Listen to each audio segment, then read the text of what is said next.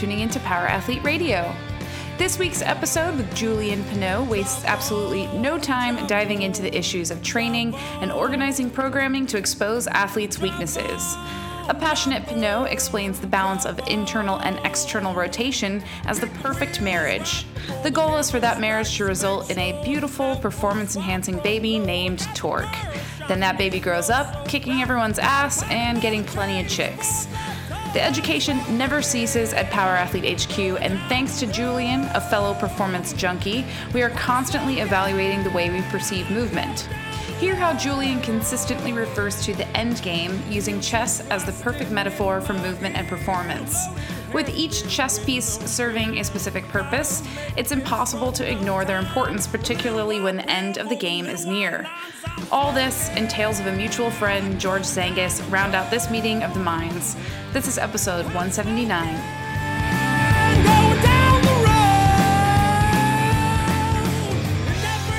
Power Athlete Nation, it is Luke. John is here. Tex is over there on the screen in Texas in some sort of art room, right? Uh, yeah, my sister's a professional artist, but neither here nor there. Let's let's roll. John and uh, John and I are in Newport Beach. We're in the office ge- getting it real steamy, and we are ready to give you another episode of Power Athlete Radio, the uh, Premier podcast in strength and conditioning. You heard it there. That's synchronized talking that makes it even more official. Well, it's true. It's because we both have been brainwashed enough to know it's a reality. Yeah, that's right. Uh, first, couple public service announcements. Um, getting certs up for 2017. So, and the certs have moved. We are now from CrossFit Football Seminar. We are the sports specific specialty application. Go to powerathletehq.com slash events to see the new events popping up in your area. Um, I don't know, Bree, you want to give a little brief 30 seconder about what's new? Yeah. From the seminar? Um, if, for those of you guys that have been living in a you know under a bridge and haven't necessarily been plugged into the internet, we ended up. Uh, You know, there's other sites besides no, ours. it's just us. Everybody lives in our world, right? Um, you know, we started CrossFit football in 2009, and the program was you know wildly successful, and we taught it on every continent, and we were able to have a seminar series associated with CrossFit. And we, geez, we taught hundreds of these things to thousands of athletes from the Arctic Circle down to New Zealand. And um, after a bunch of years, we decided that we needed to do some rebranding and really reskin and give the seminar a more accurate name of what it had evolved into. And the seminar had evolved much more past what we were teaching for CrossFit football. So with um, you know, put our heads together with uh, the mothership and came up with uh, CrossFit sports specific application. No, sports- Sorry, sorry, the CrossFit specialty seminar sports specific application yes, it's very important. very important that branding piece. and when we rebranded the seminar for SSA, we had CrossFit football hanging out there, and obviously, you know, we do on the backside with Power Athlete, and really that's where our what I like to call our bread and butter and our really the magic happens, where we can really get in and execute and coach and do the things we want to do.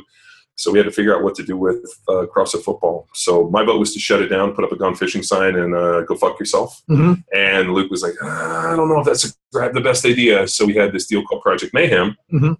where we asked people to submit an email for the workout. And I figured we took it over and under. I thought I was going to get 50 emails looked up. No, like 300 was probably. I, I, I think I said 12 originally. Well, the theory theory was 10% of the people were posting daily, right? Yeah, and there was like 20 to 30 comments. or So like even 12 to 18. So Yeah. we figured, you know, maybe 150, a couple hundred people at most. So we Yeah. were going to get some emails. We ended up getting like 4,000 emails Yeah. of people wanting to work out. And at that point, I was like, dude, there's a lot of people hanging out there, coming out. So but in the grand scheme of thing, what about the whole population of the world? Really, is 4,000 that many? no, it's not. But if you think about us cultivating a I know. I'm just you know, you a hard time. like like you know, tending the garden and looking at those you know guys coming for us Sure, for information and workouts. Uh, I don't like to abandon people. You know, my deal of leave no man behind, and so we needed a way to rebrand and come up with something. And so after some uh, vision quest and a little bit of searching, um, I came on the fact that it would be really funny to do some puns with the term wad and related it back to Johnny Wad. Mhm. So we reskinned it with a kind of a cool 70s, 80s porn vibe to uh, hence the Johnny Wad and um, ended up kind of pulling off some stuff with it. So we've uh, morphed CrossFit football into Johnny Wad. the programming on the site. Now, the seminar, what's a little different is we've gone deeper into programming. Sprint progressions are a little different. So if you've been to the seminar, And- it, it has evolved a little bit further. Yeah, and and we've taken it off of kind of this uh, CrossFit vibe to more of it's performance, it's Yeah. sport, pure sport now, Well- and athleticism. Well, the, the opening talk really, really broaches the subject of what the whole seminar is about. And really what I've come to realize that after, you know, this second career that I've started after my NFL deal ended and now that I've gone into this other direction, the idea of fostering athleticism and my belief that through training, you can not only develop athletes, but develop athleticism and all mm-hmm. things being equal, the more athletic a person is, the better they will do. And so, really breaking down and defining athleticism allowed us to go back and start developing a program to foster athleticism. And even in the initial talk, what is athleticism? And really, this weekend, Tex and I uh, did it for the first time, or taught the first SSA seminar, and really had that conversation with people. Uh, I think that we hit them in the face of the fire hose because we asked them to think about some concepts and really just think about things that they had never really assessed. Because um, in a lot for a lot of people's perception, athleticism is kind of like either you're good looking or you're not. You're either Mhm. athletic or you're not. Right. And if you're good looking, or if you're not good looking, there's nothing you can really do other than through some Photoshop and you know uh, distance and darkness and drunkenness to really help you get through that. Which is actually Luke's entire game plan: It distance, really darkness, is. and drunkness. Yeah, yeah. Um, Wait, let me back up. Yep, you're yeah, the one. You're the one. If I'm looking, at yeah.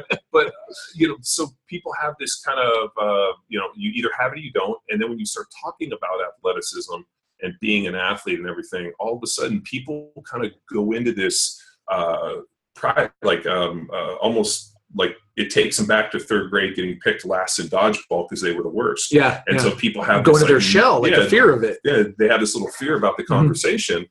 And, um, you know, part of the thing, and I think while, you know, what we run into is that, you know, we always joke that the, de- the best trick the devil ever played was convincing the world that he didn't exist.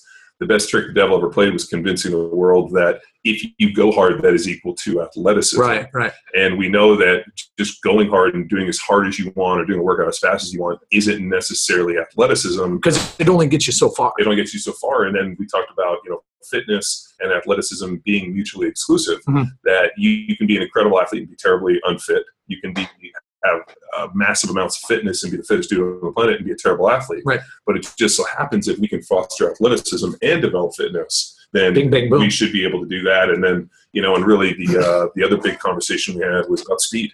You know, uh, um, you don't necessarily have to be the best athlete to be fast. You don't have to have fitness to be fast. But speed is that universal equalizer Yeah, where you might be a little smaller, you might not be as good a player or this and that, but if you're fast, you're fucking fast. yeah, you can outperform. So, so then we talk about how to develop speed and really got, you know, what is athleticism, how to develop athleticism, and then also how to develop speed and components of speed, and strength, and power, and whatever. And so uh, I was invigorated, really excited with how the seminar uh, went down, and I think people really dug it.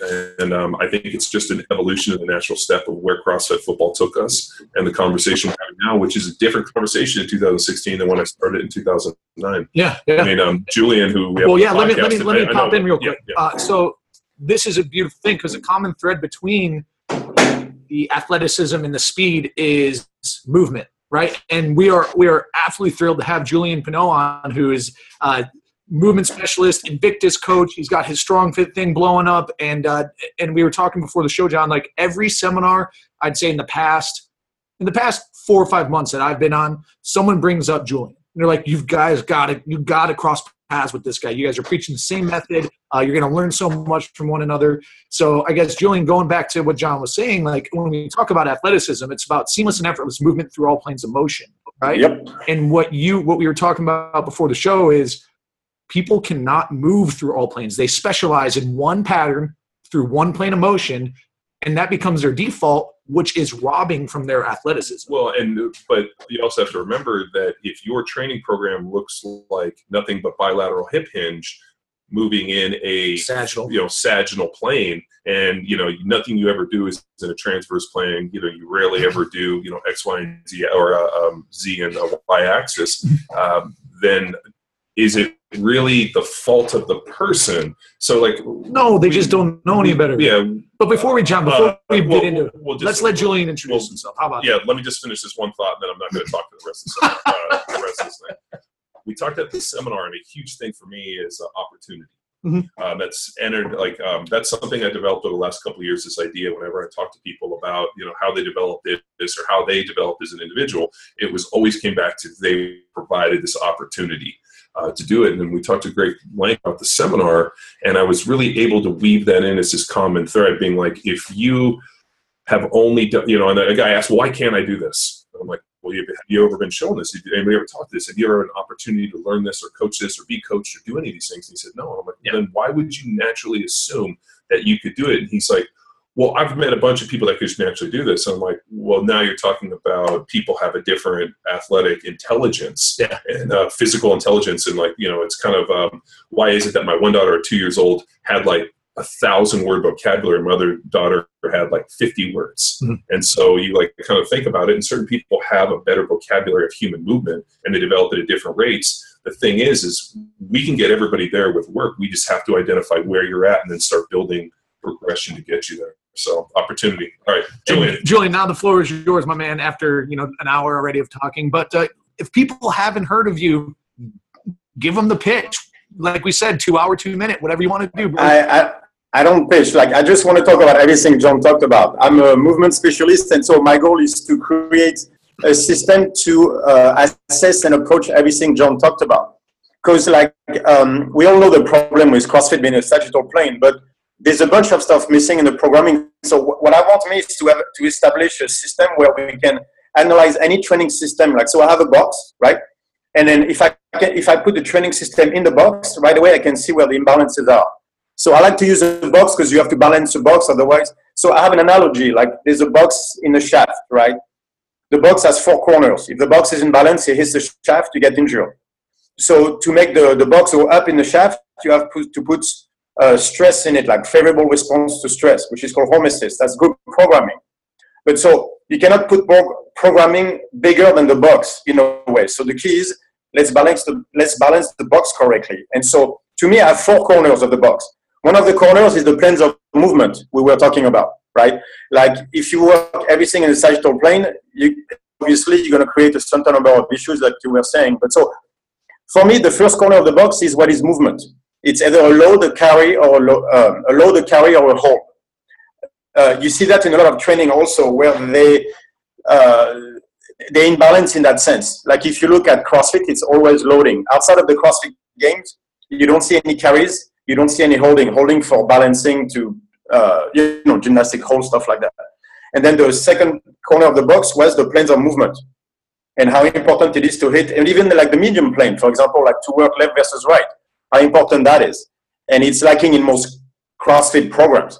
Then the, the third corner of the box were all the energy systems, and the fourth corner of the box was all the uh, types of contraction, which to me uh, is very, very important because certain muscle, like, you know, Evolution 101, uh, we, we, we got given a, a body that is that function a certain way. There are certain guidelines, certain rules we have to follow.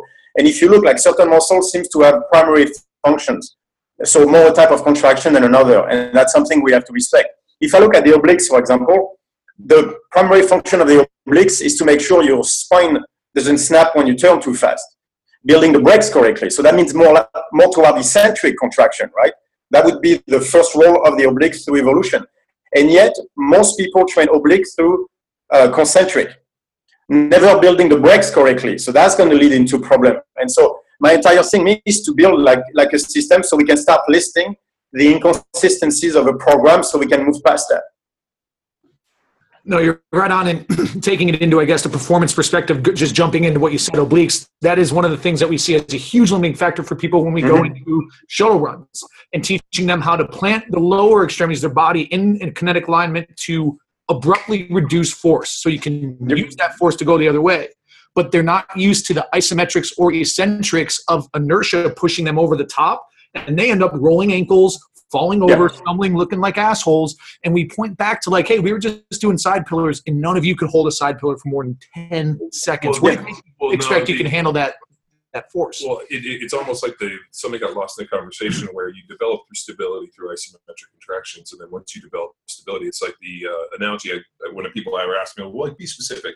Well, how many can jump up and hold into a ring dip and just hold it in an isometric contraction? At the top, yeah, at, at the top, just perfect. complete balance, stay in a nice hollow position, make everything perfect.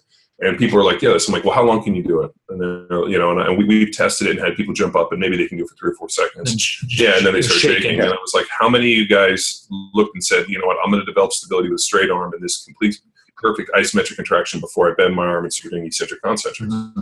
Not a single person.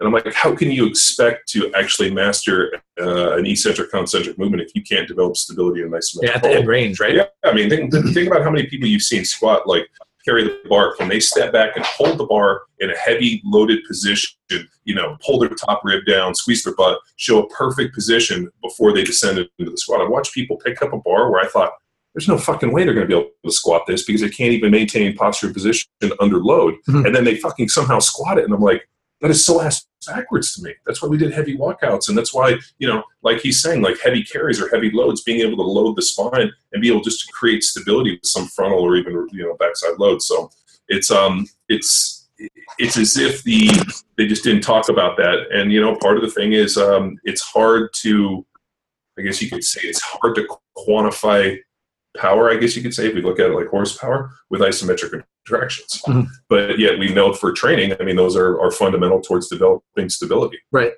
Yes. So yeah, that, that, was the problem is you can't really do it with numbers. So that's why I was doing it more from a box perspective. Because then if I look at a training system and I say, okay, you have no load, you have no carries, no hold, right? If I go through, let's say CrossFit, you look at the type of contract of contraction, it's always concentric. Mm-hmm. So I'm going to look at all the muscles that primary function are eccentric or isometric, and I know they're not going to be developed. So you look at hammies, you look at you know the lats, stuff like that. You go like, okay, so the lack of frontal plane means there's no lats. So when they carry overhead, they have to shrug, and so you suddenly you are able to do to make certain predictions based on that model. Going like, if your system does this, it allows me to know that you're not going to be able to do that. And so that's how I analyze it based on the system. Because to, the biggest difference between the main difference between faith and science is the ability to make predictions. And so for me, the idea was to build a model that I can use to make predictions on how people are going to move. And if I can do that, then I know I'm right in the way I look at it.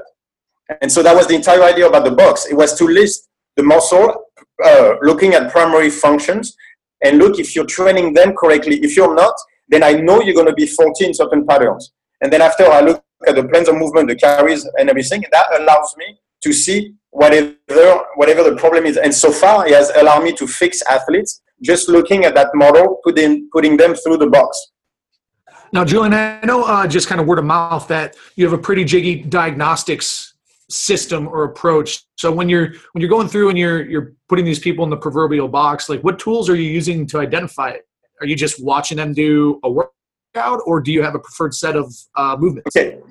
So okay, so let me explain exactly how the system works. Um, it's a, I'm going to use chess as an analogy. Like you guys know off chess, right? Uh, You've yeah, played it once or twice. Yeah, there you go. I've lost plenty of times. Yeah, no, yeah. my ass this weekend. I hadn't played in about ten years. And oh, yeah? I forgot all the rules. You're a checkers guy. Well, I, I, just I used to play chess, and for some reason I was drawing a blank, and uh, I was looking at my phone trying to get the rules, just getting butchered. I'm like, God damn it, I gotta go. Yeah. go, on, go. So um, chess has three uh, three parts, if you want. They have the opening, the middle game, and the end game. That's the part of, of chess. So beginners they always want want the openings, but it's because uh, it's easier. Like you, you learn the, the game really fast, and then you can make your friends and and make progress right away, and everybody's happy. The problem with that is uh, opening is just memorization. You don't understand the true nature of chess just by memorizing position, because every time you face a position you haven't memorized, you're screwed. And uh, the middle game is more like toward the strategy of it, like how to, uh, once you reach a certain stage in the game, how to get the pieces to move together and everything. The problem is uh, the true way to learn about um, about chess, the true nature of chess is in the end game, where you're going to take every piece separately and test them to see their strengths and weaknesses. So it's like a king and a pawn. That's when you're going to learn really the power of a pawn, or a king and a bishop. So the idea for me was to try to narrow movement down to, to the each individual piece so I could understand their strengths and weaknesses, right? So so toward training that would be like the opening is programming right that's memorization that's the part everybody loves that's the fancy stuff you put on the whiteboard but it's not the true nature of movement and teaching technical work, that would be the middle game. But there is still an end game we don't talk about. And so to me, my entire thing in the last few years was trying to figure out the end game. The end game is rotation. It's how to create tension. Rotation as in torque. Like every movement starts with tension, starts with torque, right? Like if you look at a rope, a rope is stronger twisted than straight. So uh, it's all about creating torque. Torque you either create by rotating externally or internally, either at the hip or at the shoulder, right? You're gonna let's say if you want to pull an object toward you, upper body, you're gonna have to crank externally, which means you have to engage like almost without rotating the humerus, but creating tension to be able to engage your lat fully to pull, right? If I think about pushing, then it's the other way. It's internal rotation like where I'm going to engage the, uh, the chest, all the pressing muscles, that's going to make me naturally is toward internal rotation. You're thinking punching, you're thinking gymnast, gymnast on an iron cross, they always, always internally rotate because that's all pressing movement in order to engage the chest, the larger muscle, you have to internally rotate. So if you look at movement like this, it's either an internal or an external rotation. So the key was to me was to divide the movement into one or the other. So you have four loading patterns. You have a pull, a push, a squat, and a hinge. So a pull is an external rotation, right? Whereas a push is more toward internal rotation. So right away that presents a problem because what is a, a catch on the snatch? Is that a is that a pull or is that a push? We'd be pushing. Yeah, it's be a push. Yeah. Okay, so that means you're catching it internally rotated. Okay, how is that taught most of the time? Active shoulders, I Uh, guess. well, actually, it should be taught as a rotation this way, so you can see your lat this way. But people end up doing this in the Okay. rotation, and then they But if I- You can show your lats and be internally rotated. The problem is if you turn like this, like you just did, you engage your lat, but you disengage your chest. Okay, so you're gonna show your lats and you're gonna push forward. So now you got your lats and your chest activated. Now you're internally rotated. So I'm not talking about rotating the full bone completely. That would be displacement. You actually would lose the torque at the chest. The key is you're going to engage your lat and then engage your chest by pushing forward, and that, that's an internal rotation. If you look, that's going to be uh, what the Chinese lifter look like when they snatch. Yeah, yeah. Well, they So the key is not to turn fully. Well, yeah, I mean, if you watch those guys, they uh, they end up kind of stacking the lat over the rib, and then it's Exactly. almost if they take the bar and they like uh, create, I guess you could say, like a fulcrum where they're driving this way, but they're actually doing here. So they try to sandwich it, and then that's how they really get into that strong, stable position. And they have to fix back angle. Uh, the problem becomes in a lot of American people, they really struggle with trunk stability, and they can't sit in mm-hmm. their hips. So then to be able to naturally sit in this position to create torque, they can't do it, and they end up getting here, and then they dump back, and then they have to externally rotate their position because they have the ability and the strength to sit within the position they need to be. So I mean, yeah, oh yeah, I No, no, no. But so I know I agree with you completely. But if you look at a, at a problem with that, that means you want that connection short head of the bicep pec to be as strong as possible, right? So if you never work that, you're gonna have to go to external rotation in order because you have. But that suddenly you're loading your T spine like crazy. You have to lean forward. That makes the trunk stability even worse. And so if you don't understand the end game, the rotation, you can't teach it properly from the beginning. And so if you cut corners and you start externally rotated because it's easy, you're going to end up down the line with the uh, you either feed the problem or you fix it. So now you're feeding the problem more and more and more. But you can't explain that to someone until they understand the end game, what the piece is, and the piece is internal rotation to engage the chest that lines up everything properly. what uh, what we found over the years is that the people, most people that we work with, are kind of similar to water in that if you pour water, it'll always find its level, it'll always find downhill. So what happens is you ask people to do. sorry. Um, people uh, want to execute or execute these movements, and these are complex movements. Like this is a complex problem. I mean, uh, you watch person do a snatch, for example. I mean, here they're they're loading their hamstrings in this position. They're pushing their knees back. I mean, they're using this bar in relation. I mean, it's a it's basic if you think about it from like the idea of snatching a rock overhead to slam it like Yeah. But the minute that you take a bar and you start putting these positions, it gets more complex. And the problem becomes that they haven't developed the movement patterns necessary to tie them together. Because just jump in. and we're going to teach you to do this. And so what you're seeing, and I'm sure you fucking have noticed this, is people are trying to do something more complex than they have necessarily built the pieces to build this complex. And so, now so- you're having to go back and say, hey, you can't do this. And the reason that you can't do this is because one, nobody's ever taught you, but you've never been forced to put in this position. And to get in Exactly. that position, you had to develop all of these pre-existing or uh, prerequisite steps to just get you there. So you, what you're trying to do, and and I'm, dude, I'm, I'm as I'm listening to it, I'm figuring that this is what we do, where we see what you're doing, and you're like, back it up. Let's break all these pieces down and get back to this starting place. Yeah, at which- mobility, stability, yeah, I mean, common it's efficiency. yeah, I mean the, the big one too is um, mobility without stability is what Well, okay, wait, wait, wait. So wait, wait, because exactly, but wait, wait, because there's the entire thing. So I'm going to get to that. So for me, the key is so if you can't internally rotate it properly because of lack of mobility, I can't teach you how to snatch. So to me, the key is always I'm going to have to develop an exercise to teach internal rotation before you can snatch properly. Otherwise, you'll never snatch. And so that's the thing I did was to create uh, to create exercises that I call the openers to facilitate internal or external rotation so people can have mobility. But what is mobility? Flexibility is range of motion. Mobility is the capacity to the range, range of motion while maintaining torque. Yep. That's what mobility is. So it's ne- the problem is never range of motion. The problem is always can you maintain torque at that range of motion. sure. I mean, So we, people externally rotate on the snatch because they can't maintain internal rotation at that range of motion. we- So if I can teach you better internal rotation, I will increase your mobility. we, we had uh, years ago when I owned a gym, we had um, these uh, people from a yoga deal wanted to swap out with us. They were like, "Oh, we'd love to come in and teach some yoga." I'm like, "That's great. Uh, you know, I'm happy to do your yoga stuff. You got to come do some training with us." These guys were all we had uh, four of them all come in, you know, super flexible yogi type Yeah. people. I mean, this was their whole deal.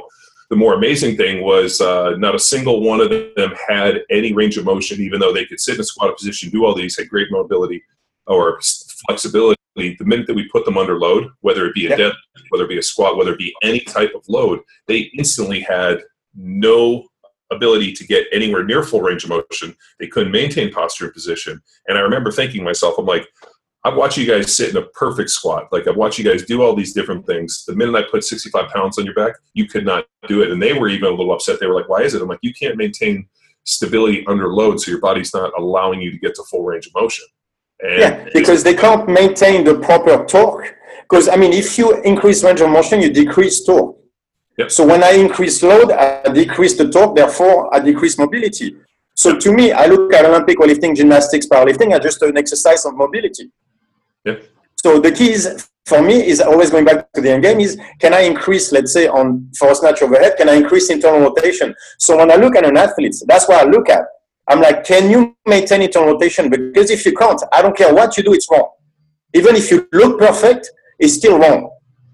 Because inside you're not creating a proper torque. But so, by the way, so squat and a hinge. A squat on the way up is an external rotation to engage the quads. So what's a hinge then? Well, the hinging it would be of the hips. I mean, if we were to drive like we teach, like if I were to drive a steel spike through your hips, and your ability to bilaterally hip hinge, which is hinging, which is pretty much everything from deadlifting to squatting to kipping pull-ups to a kettlebell swing to So which rotation? it's everything. I mean, Yeah. Uh, nine or uh, 99, 100% of what we see in terms of why we walk into any gym is going to be some form of bilateral hip hinging. Mhm. You know, And so which rotation is that? Should be internal. it should be. Exactly. And so how many people set up the deadlift internally rotated? 99%. No, no, no, no. Uh, Not They should, They but they don't. Wait, wait, wait, wait. You said how? Uh, what's that? How do they set up? Ex- Oh. drive out. Externally rotate. Yeah, Yeah. yeah. They're all setting up externally rotated on their deadlift. Yes. But so the key, for example, like, uh, so this is why when people tell me, let's say they do GHD sit up and hurt their back. Okay, so how am I going to look at it? What's a GHD sit up? Well, that's a hinge. That's a hinge. So you should be internally rotated. Did you ever see someone do a GHD sit up internally rotated? Um, well, we do. I mean, but we Yeah, I know, but. They So- don't, right? So what happens when they externally rotate? They kill the swivel. They kill the swivel. They the do a reason- back flexion extension. the reason they do it is because they to internal internally rotate you have to have glute and back strength so what they do and I, what the comment i made about water finding its level is that people end up cheating the movement pattern to favor what they can do, which is Of course. turning the toes out. Then they're Yeah. engaging the hip flexor and the oblique and the lower quad uh, and the, the lower pelvis. So then it allows them to do it. Yeah, oh, no, of course, I agree with that. But to brag about habit, they have to understand what is. It's not enough to tell them you're doing it wrong. You have to tell them how to do it right. And so they do have a bad patterns. But to me, the key to fix the bad patterns is to understand where it starts. Yeah. And it starts by the fact that they externally rotated, therefore killing the swivel because flexion extension is what they're good at, Sure. and that's why their back hurts. So whenever people are getting hurt, I always look at the movement pattern based on internal or external rotation to see if the pattern is correct. And so by narrowing down like that is eh, allowing me to do uh, to, to look at an athlete and get to, uh, um, to to look at what the problem is in a much simpler way.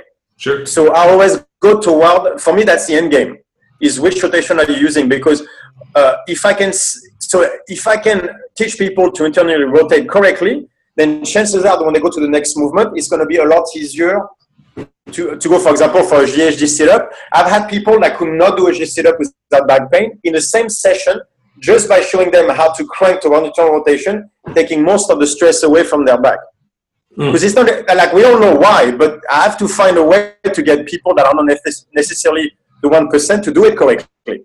Yeah. And by teaching them the end game, where the rotation is, that has simplified my life so much.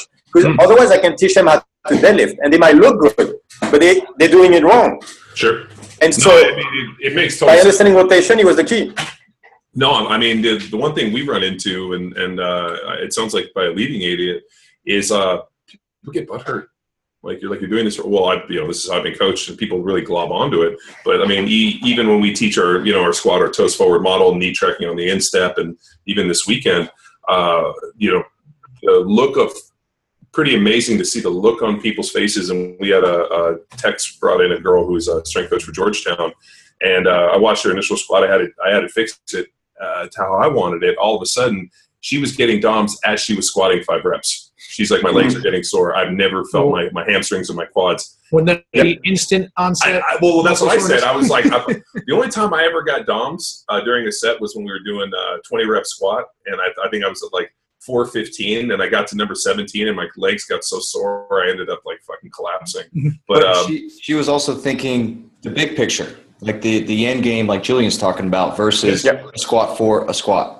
Yeah, she. I mean, she sent me an email that was really nice. She's like, honestly, I learned more in a weekend than I did uh, with all the certifications, everything I did. She's like, I, you know, no, nobody really talks about these complex movement patterns and necessarily why they do them. We just we squat this way. Well, why do you squat this way? Well, that's the most efficient for what, you know. And I Put up think the Yeah, biggest it number. says, it says who? And Yeah. speaking speaking of numbers, did you give her Tex's number? I forgot. uh, The future Mrs. Tex McQuilkin. I thought she could be the future Mrs. Tex McQuilkin. Uh, long con. She hopefully she doesn't listen to this, guys. Come on. I met her. I, I te- Tex. I met her. She seemed like a really nice girl, and she was cute. I was like, Tex. I'm like, this girl's great. I mean, you could I've have brought never- this girl under your wing and brought her You along. just ruined his chances right now. But I've never seen Tex blush so much on the podcast. oh, come on, guys! You're just killing the poor guy. he just he just hung up. that's that's our goal. I mean, you know, if we ever get Yeah, exactly. To land a blow, did you really hang up? no, I think he just muted his video. Yeah, there you go. I'm almost blushing well, for him. well, no, I mean, what's great is we got a French guy on. I mean, you can, I mean, you know, the French. I mean, is, isn't it about love and passion? I mean, he can probably give you, some, Totally, man. you know. That's that's why I win the seminars. It's my French accent that does it. I was gonna say, I mean, you, you you know what? I'm sure people take uh, criticism better from people like uh, with foreign accents. Mhm. Where I always think, like, you know, you watch all these movies and like, you know, the English guy is like the evil dude. And you kind of root for him. You're like, is it the English accent? Is it the French accent? Like, you know. No, when I say you suck, they go like, yeah, but that's cute the way you say it. exactly. And then when we say you suck, they're like, I'm telling on you. I'm gonna write a negative review that you were mean to me. I'm like, oh god. On Yelp. god. Oh. Uh, What were we talking about? no idea. Kelly, that's an Endgame. optional edit out. I would imagine that we're going to keep that in. We're, we're talking about reverse engineering movement from the Yes. game and now teaching the movements and working towards the program. Yeah. Let's do it. Let's talk about it. What? Okay, so let me use an example. Let, let me use an example real quick because that's something people don't, don't think about that much. So the bicep is a very interesting muscle. The bicep can help for, so you got the long head of the bicep that helps for external rotation, which is a pull, and the short head of the bicep that helps toward internal rotation, that is a push. So if you do a bicep curl toward external rotation, you're helping the pull. If you do a bicep curl toward internal rotation, you help the push. So the problem with that is if I send my athletes to do a bicep curl to help on a bench press or snatch, and she does it with the wrong rotation, she's making the problem worse. So it's not what you do, it's how you do it. The entire key of this for me was it's not enough to tell people accessory work, like go do bicep curl. Okay, but which one? The one that's going to help you pulling or the one that's going to help you pushing? Because depending if you're internally or externally rotated, it changes everything. So that's why you see powerlifters naturally going toward the hammer curls to help on the bench press because the hammer curls goes toward internal rotation. So if you don't understand the purpose of rotation, you can do a bicep curl and actually fuck up your snatch. Whereas if you do it correctly, you will actually help the snatch. So again, it's not it's not what you do, it's how you do it. So if we don't go through the end game, people cannot will never understand how to do what we want them to do correctly. So that's why I go back toward the end game. And at my seminar, I mostly have coaches. And I'm like, guys, it's not enough to teach technique. There is an end game. There is a, a step past technique. If you just need teach technique, uh, like they're gonna manage a way to sprint with their, you know, like uh, pigeon toed while externally rotated, and that's gonna fuck them up. So it's always the end game first. Like you, people need to understand the why and the how before you can tell them what to do. So my seminar is not the what. It's not to teach them technique. It's not to teach them any of that. It's to, it's to teach coaches the why and the how so that they can take their people and go make them better with the programming and everything. But if we teach technique and programming without teaching rotation, people will fuck it up every time. That's why you see people that have perfect form on a deadlift and yet they fuck up their back every single time. And so that's when they come see me because first they go see the doctor, then the PT, then the massage therapist, then the acupuncture, then the voodoo guy, then the guy that sells snake oil, and then they come see me. So I got an easy job. I mean, so they come see me when they were about to die. But then that's why I had very good success fast because I was like, yeah, you can't hinge. If you can't hinge, I don't care what your form looks like, you're still doing it wrong. It looks like you're doing it right, you're not. And so I go back to the end game every time. And that's really the way I look at, at problems and movement patterns incorrectly is rotation first. But so that gives you an idea on also the, the point of the hammy. Like whether the lateral head or the medial head, they have a different purpose. So to engage the medial head to hinge properly, you have to internally rotate. Otherwise, and then it leads from there, basically.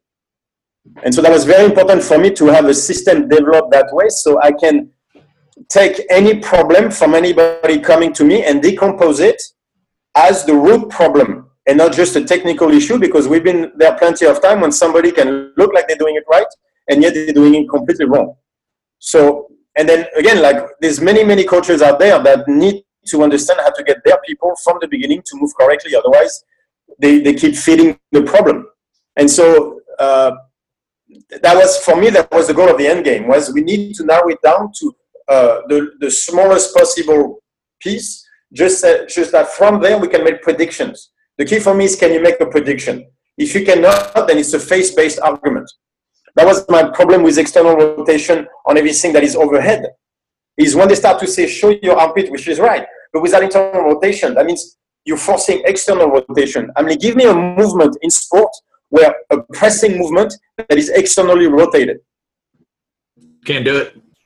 You can't find one. What, look at a punch. Outside of Chinese kung fu movie, have you ever seen someone punching externally rotated?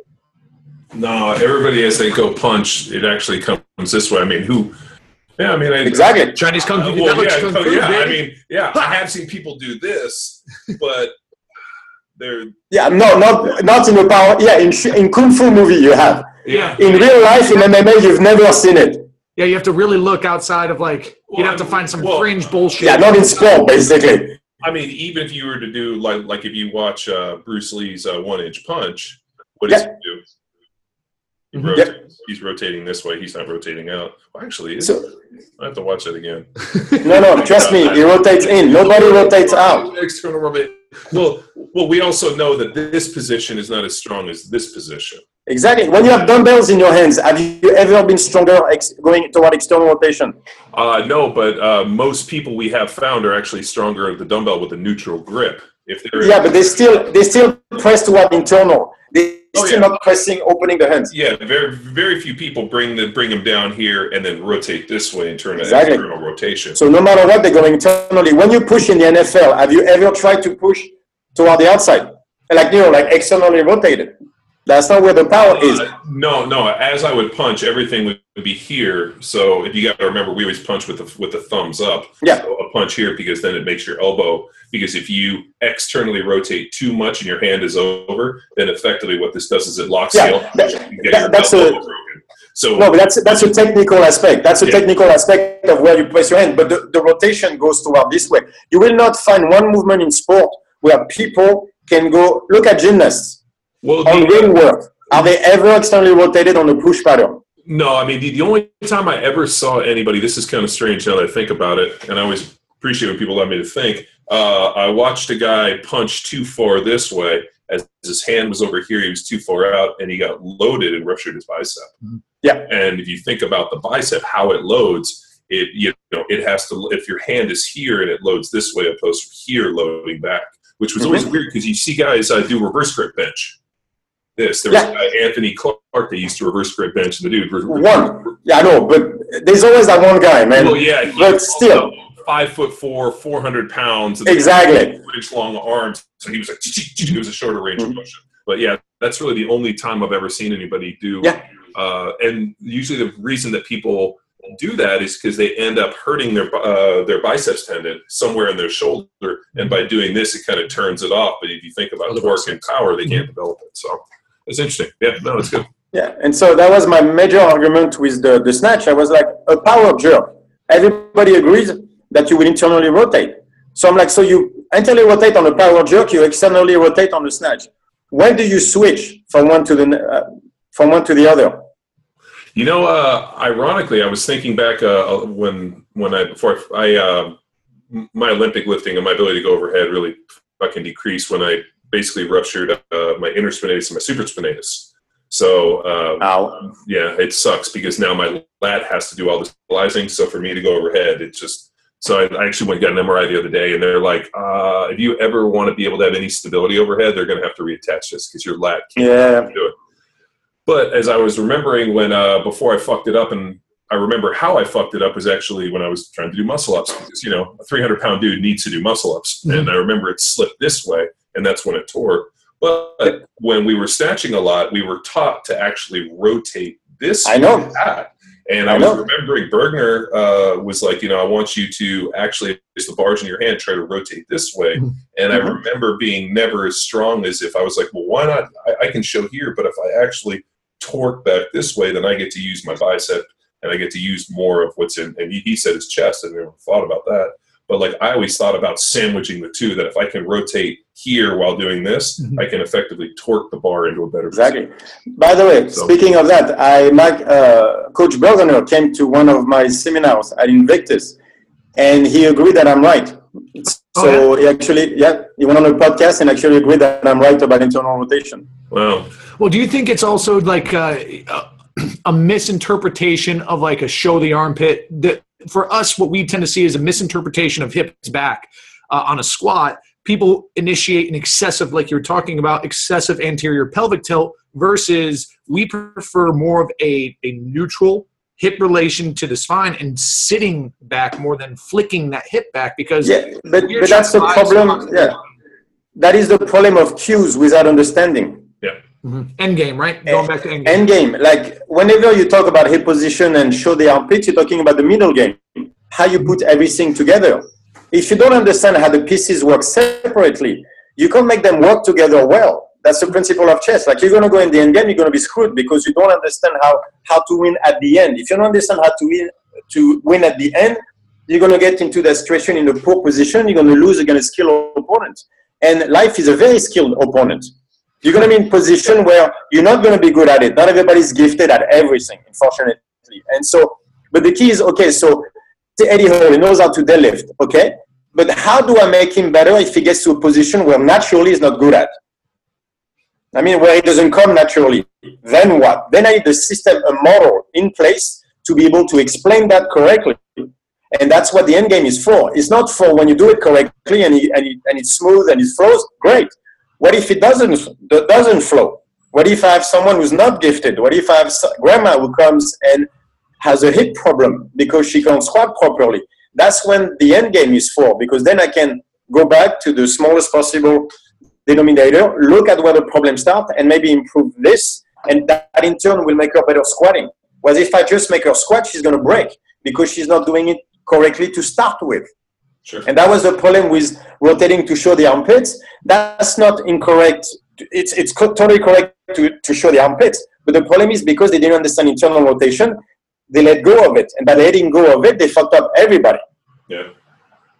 And so that it always comes down to the end game. Always, always. And that's the same thing on, on a hinge. Is people think I'm talking knees out, knees in. I was like, that's adduction. That's not rotation. There's a difference. Yeah. So they were like, oh, you're gonna have valgus knees. I'm like, that's adduction. I'm mm-hmm. talking about creating torque, not necessarily moving the bone. Just what moves the bone is the muscle and the tendons anyway. Let's have the muscle and tendons going toward torque, to an internal rotation, and that will set up everything. So if you try internal rotation correctly, you'll notice your obliques engage properly when you're bent over. If you go externally, relaxes your stomach, your organs leave the spine. You're gonna fuck up your back. Your body knows. Your body knows how to do this correctly. You just fuck it up along the way.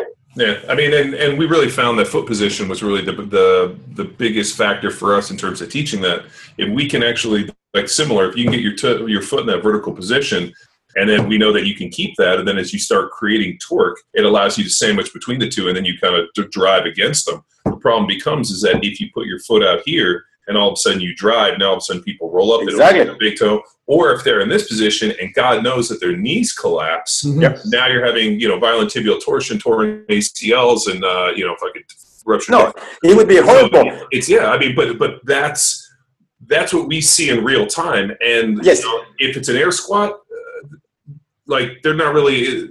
It's fucking gravity. Lower risk. Like yeah, yeah. it's low risk. Yeah. The problem is now you have people that are trying to take what they're doing in uh, you know 50 air squats and now they're trying to be like hey i want to squat a 1 RM, i want to squat a 1 405 and i'm like okay let's you know let's be smart. Let's put let's put you in a position to one be successful but also fight another day and come back and do it tomorrow. No and exactly and my, my, but my thing what, what i've noticed with people is until i could make them figure out the end game they can't they couldn't do it the way i wanted. I was like no that's not what i said but then you reach that moment where you tell them something and you go, dude, I did not say that. Mm-hmm. And it, well, yeah, you see, you told me to do this. That's not what I said. Mm-hmm. and so, because I was trying to teach them the middle game and they did not understand. If you don't understand what a, what a rook does, you can't play it. And so I was like, okay, this is not working. We need another step. We need a step where I can take the athletes and go, okay, I'm going to put you in a position where you need to internally rotate with certain exercise that I created. And I'm like, okay, do you feel now can you create, even if it's not a lot, do you feel how to create torque the way I want?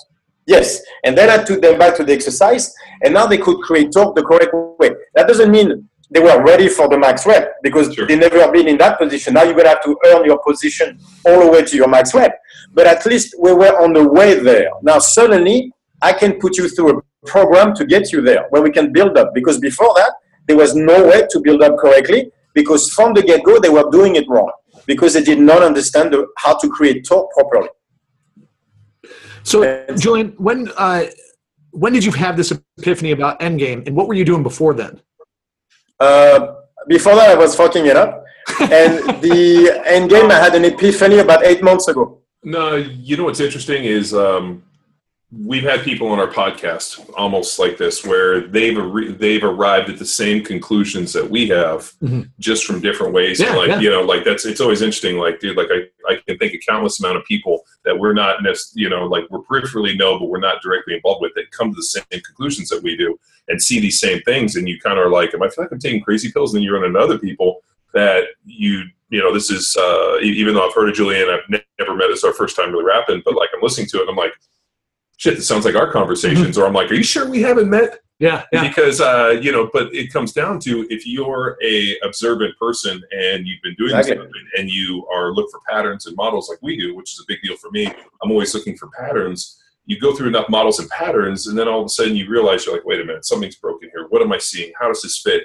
And then you start trying to change, and you get to the point, like you said, what I was teaching wasn't getting people, and you're like, well, well it's not what I said. This is what I want to say. So then you Mm-hmm. talk, and I, you know, it's the same thing we do. I mean, we show people, I want you to do this. When you can't do this, I'm going to show you how to do this, and then I'm going to show you how this translates into what you were doing.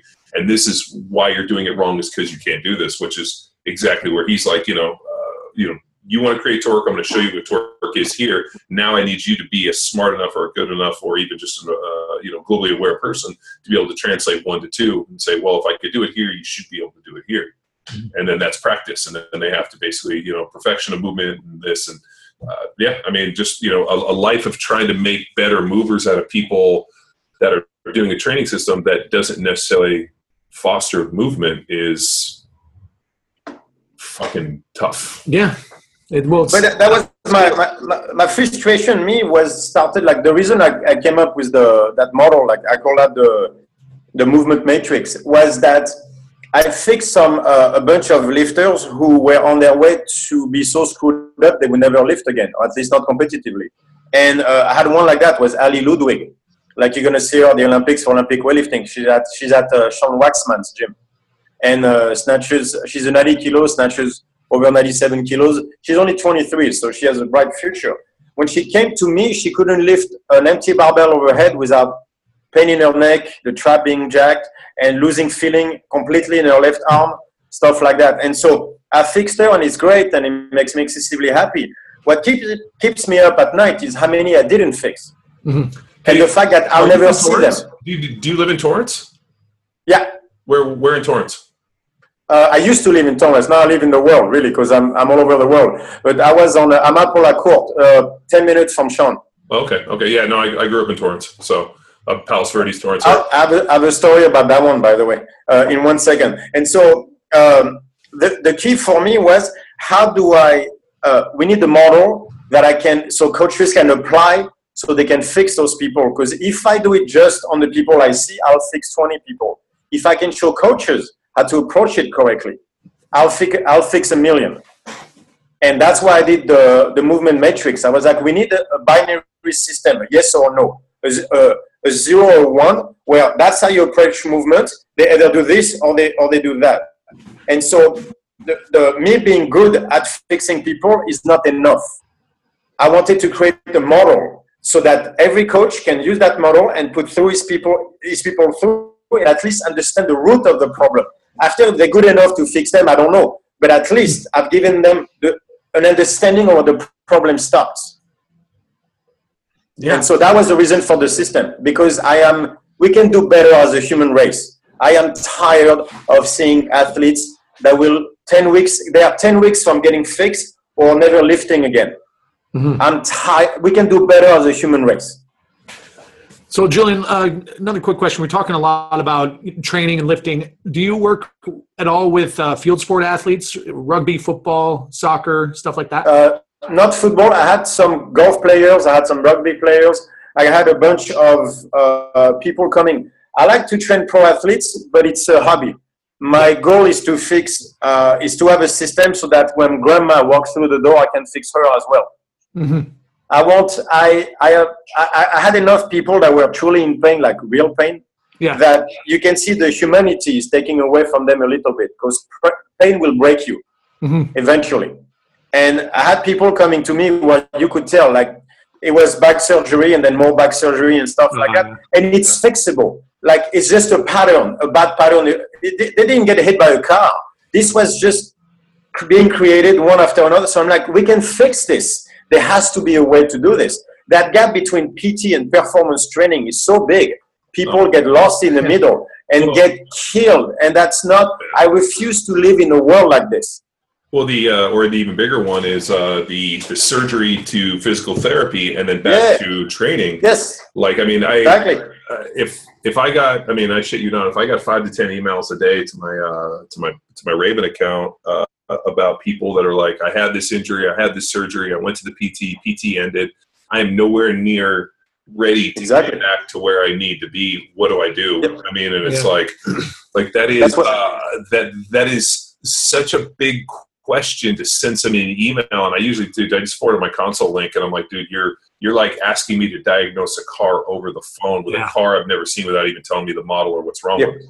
And um, you, you know, like uh, I got an email the other day. I, I wrote something on um, like low testosterone and cortisol and all this for the blog. And this lady's like, I just got, uh, I went to a naturopath. I got androgen testing done. I have no cortisol or testosterone. Can you help me? Or uh, What program or, should I follow? Or no, what should I do to get it back on? And I literally was like, uh, That's, yeah, it's a, like yeah. like uh, like that is uh, or, or or like what should I do to build it back up? And I remember like and I I, I just forwarded her a console link with like, are you serious? Like this is uh like first of all, what did the naturopath say? Two, you don't give me any val like it's and and I like I'm sure Julian, you've run into people that are like I'm in pain and you're like, can you be more specific? Is it emotional? It mental pain? Every day. yeah and then you know uh, but yeah it's uh yeah and it, it seems as if um and this is something that i have to remind people i'm like you're doing this for enjoyment this is you know this isn't your job this isn't what you do it's not like you know my former job where i got paid to Yeah. to do this pain people are doing this like i'm an accountant i work here i'm an account manager i do Yeah. this you know Yeah. I, I sell mortgages i'm a lawyer and I go to this place and am training for something and fuck myself up where it basically destroys the quality of my life. But I can't say, and I'm like, Yeah, how many? So like Julian- that shit blows my mind. at our, at our seminar, we responsibly ask, like, hey, who has an injury or a condition or whatever? And it amazes me how like, this is a recreational thing for a lot of these people. It amazes me how many people have trained themselves into an injury. I would say over 50%, and that number is Oh, way more. way more than that. Like because they're not, they're, they're saying injuries. Some don't raise their hands. Ask them how many of them have uh, shoulder pain. Yeah, there, you- there you go. Shoulder pain, hip pain, back pain. Uh, It's it's ninety five percent, man. we we had a guy come to our seminar. I remember it was in Austin, and the guy uh, walks in, and um, he uh, he like walks beelines over to me. I'm like, "What's happening? How you doing?" He goes, uh, "I came to seminar to uh, have you help me with my squat." I was like, "All right, what's wrong with your squat?" I have uh, shooting knee pain to the point where I can't walk guy, up yeah. and down. A, he goes, "I can't walk up and down stairs without my knees buckling." Because you know, I mean, you think about uh, uh, patellar tendonitis so bad that the tendonitis, you know, turns off the quad and his knees buckle. So going downstairs, his knees buckle. I mean, he's to the point where I have to wear uh, patella bands. You know, basically you put a tight band on, it cuts the patella in half, and shortens the, the lever. I have to wear patella bands 24 seven. Like it's affecting my entire life. And I'm like, have you thought about not squatting? And he's like, well, no, I'm training. And he's giving me this whole thing. I'm like, so what do you do? Uh, you're a professional? And he's like, no, I'm a, you know, I forgot what he did, but it was, you know, a corporate job. And I'm like, like, right. I'm corporate comptroller. Yeah, I got to yeah. make sure records retention's on. Exactly. Yeah. so we go to squat, and I was like, "Here's what I want you to do, man. Like, we're gonna go through all this stuff. We're gonna do a bunch of movement. When we get barbells, come fucking get me, and I'll coach your group." So we go get in it, and uh, I'm like, "Let me see you squat."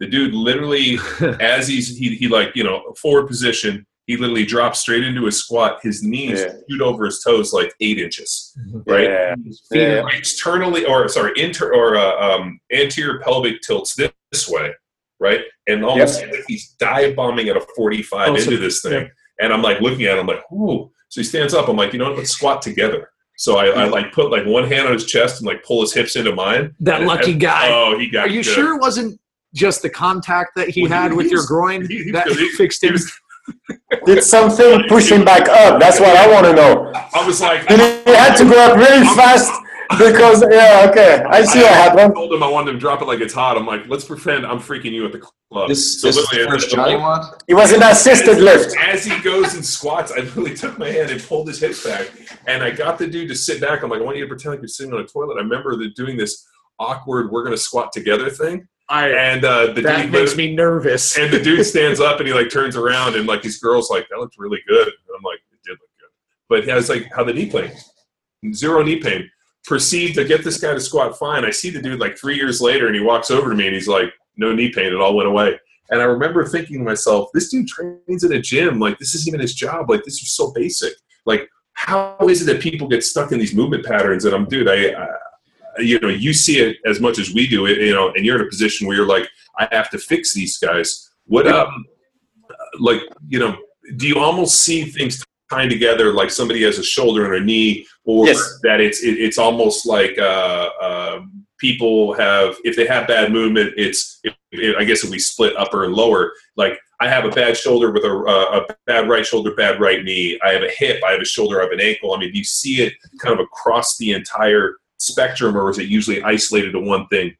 No, I, I see the body as a unit always. So everything is connected to me. But like the guy who has a bad shoulder, usually he's squatting with the bar slanted on his back because you know he can't take it because the lat is off. So that's crushing one way. If the bar is crushing him right way, he's going to try to squat with a straight bar. So that means he's going to shoot his hips under the bar on the same side. That tilts him to that side, so the, the opposite knee gets fucked up. My knee hurts. I'm like, well, yeah, because you can't put the bar on your back correctly. Sure. And so that's when they go back to sandbags, by the way. But the yeah, so I think it's connected. That's the second part of my of my system was to establish uh, um, the the elements like this of always. Uh, I, have I, I use pyramids because it's easier to remember. But for me, I have the, what I call the S pyramid, which is uh, the bottom of the pyramid is always structure. Then from there, I go to our stabilization and uh, then specialization. So I have uh, pyramids like this, and I I look at people through those pyramids like a filter, if you want, to see where the where the problem uh, are- are. But for me, it's always connected. The body is a unit. It is not a car. You don't get to have one piece fucking up while the other one does nothing. So it's always very important to connect everything. But so the like you can fix people, but it's that's not what worries me. What worries me was the guy's coach. Yeah. Well, that's that's another thing. I always, you know, and um, I realize, uh, you know, Greg Glassman made a very observant statement, and we, we use it quite often when we talk to people about coaching and whatnot. Is you know, people fail at the margins of their experience. That if your experience only takes you here, then Mhm. you're you're going to fail at the deal, and the problem becomes that uh, you know, and it's hopefully it's a little bit better today than it was years ago, where you have a guy who you know basically gets fired from his mortgage job, goes and takes a CrossFit seminar, and next thing he's opening a gym and he's training people. And um, you know, whenever I ask people, I'm like, okay, so what did you do before this? What is your history? Like, uh, you know, you're out there, you know, uh, you're a run coach, but yet you played water polo in high school and you never ran. Like, you know, uh, you know, you're coaching power lifters, but yet you've never stepped on a platform. Yeah. Um, you know, we ran into that in, in football all the time. We would have guys who were football coaches that never fucking did the job. And the problem with that is, is they can sit and they can observe things. Like you said, they can see those first two levels, but they don't ever understand the deep meaning and, and why you do the things that you do. And I remember uh, my offensive line coach in Kansas or in Philadelphia, Juan Castillo. Uh, Juan was a linebacker, really student of the game, student of the game. But I remember talking with him on some just very like complex things, like even that punching with the thumb up, grabbing, and then being able to like you know control people this way with you know internal external rotation to be based on here to be able to drive them almost and like really small little complex things like getting down in your stance and instead of rotating out this way to push off your instep rotating your knee this way so that i could drive and use my hip and be more explosive off the ball. And uh, talking to him about these things and um, him coming back and filming these clinic things because he wanted to be able to take these to other coaches and talk to them because he didn't understand them and I remember filming all this clinic film. What are you gonna do? He's like, Well, when I go teach my coaching clinics, I'm gonna talk about this shit. And I'm like, So what are you gonna do? You gonna talk about it? He's like, No, I'm just gonna show your video. I'm like, All right, well that makes sense.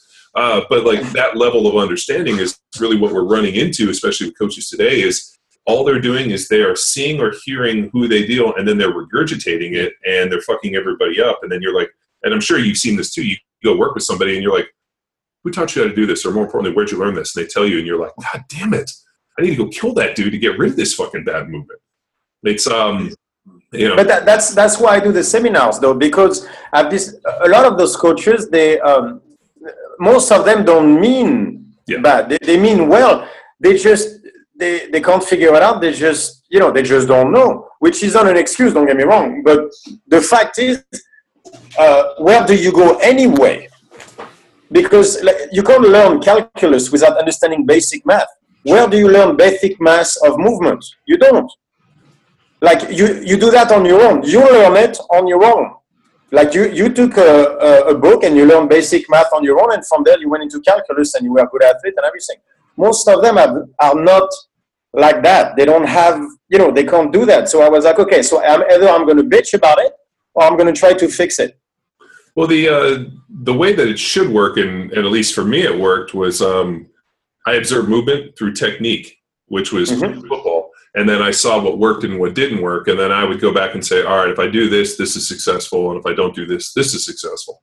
But you have to realize that I was using my technique in terms of how it relates to another person, and then that person creates force and movement, and then you go through all this kind of dance. And I knew what wins and losses were, and I figured out what uh, Yeah. a, a perfect human movement for my job was based off of wins and losses and finding it in real time. I knew that if I did this, and there were guys that were way more gifted than me athletically who could get away with more. Like I remember Yeah, watching. always. Uh, um, Always. you know Brian Waters and, and uh, Will Shields and these guys do shit that I knew was wrong, but because they were so gifted, it didn't matter. Where I'd be like, I can't do that. Mhm. If I do that, I will fucking lose because I know that's wrong movement. And so that was a huge deal, almost more than anything.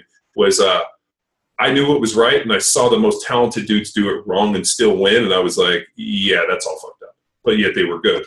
Mhm. And, and so the problem becomes is we start developing training systems and observations and models based off of the most gifted in the world. Yep. So if I were to go develop an offensive line, uh, you know, clinic technique off of Will Shields, it wouldn't apply because fucking that guy is one of the best to ever play. That's why he's in the Hall of Fame and played 14 years.